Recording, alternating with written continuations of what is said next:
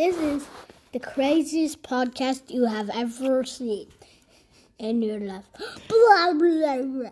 Welcome to Story Time with David, the first grader, and me. Mm, so proud of you, honey.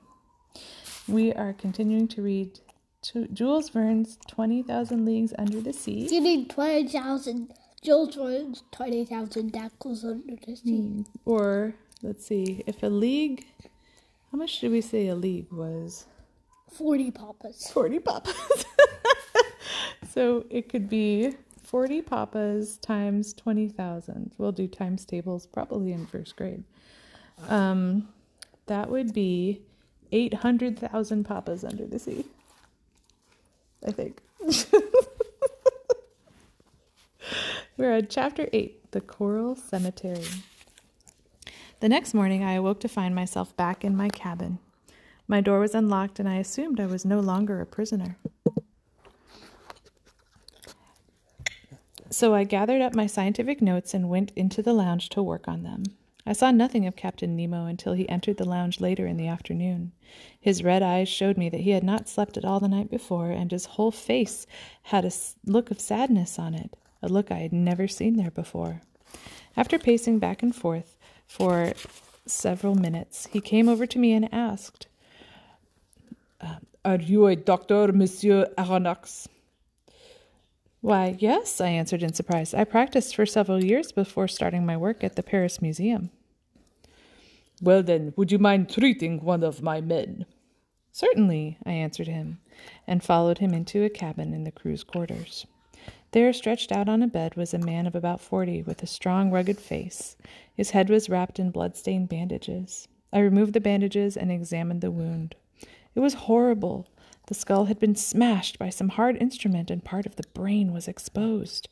The blood had already clotted and turned to a dark red. The man's breathing was very slow. His pulse was weak, and his arms and legs were cold. I realized that death was near. There was nothing I could do for him, except to put a fresh bandage on his head. But I couldn't help but wonder if there was some connection between this wounded crewman and the mysterious events of the night before. When I asked Captain Nemo how the man was wounded, he answered me very sharply. That is no business of yours. I am only concerned with his chances. He'll be dead in two hours, I said.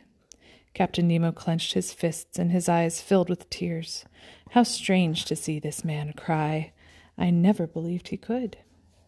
I didn't see Captain Nemo again until the next morning. I had started to ask him about the dying man when he broke in, inviting the three of us to go on another underwater excursion with Oh, him. Oh, he's already dead. Yeah.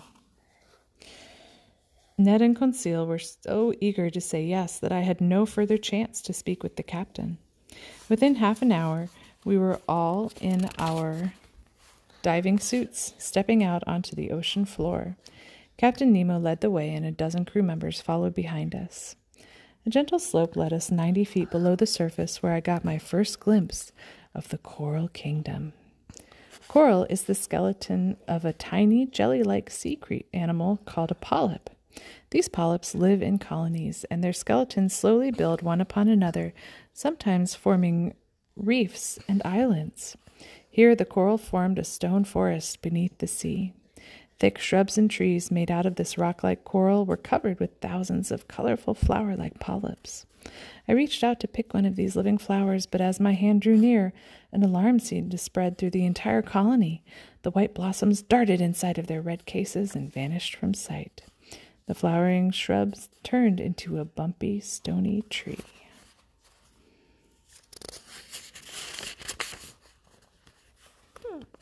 We continued heading downhill until we reached a depth of a thousand feet. Here, the coral formed stone trees connected to each other by beautifully colored vines.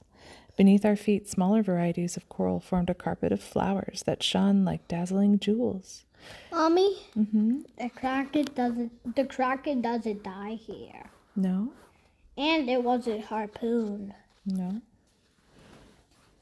It could, and it's. I think the kraken's too tough to even feel electricity. Oh, wow. It's like a spark to it. Oh. In the middle of this magnificent garden was a circular clearing. Mounds of sand were piled up in several places around a large coral cross. These mounds had definitely been formed by the hands of man, not by the sea. Captain Nemo stopped at this clearing, and his crew formed a half circle around him. What's up, honey? I actually would like a diamond from your phone. Well, you know, it's scattered with thousands of them.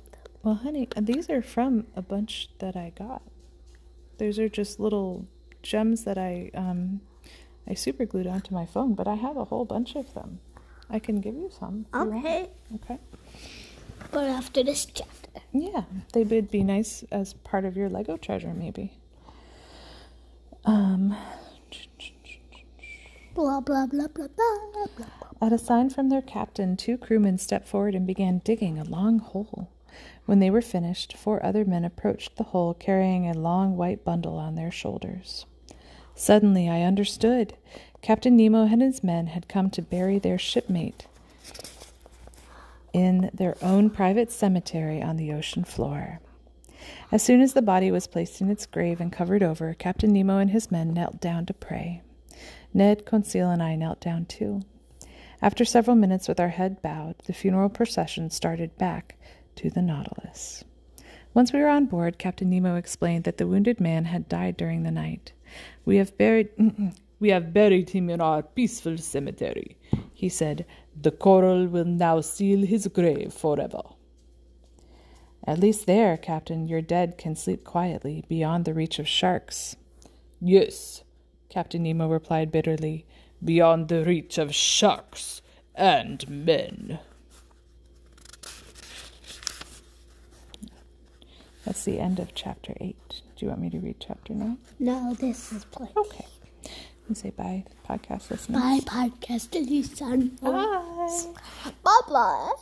We hope you have a good day, as good as David, who is now a first grader. I used to be a kindergartner. Yep, you were a kindergartner, but you finished all of your kindergarten curriculum, and you got what grade did you get? Second grade. Don't know what grade did you get on your curriculum? Do you remember? Second grade. you got an A plus. That's what it's called when you finish, like when I mark up all the stuff and see what you got right and what you got wrong.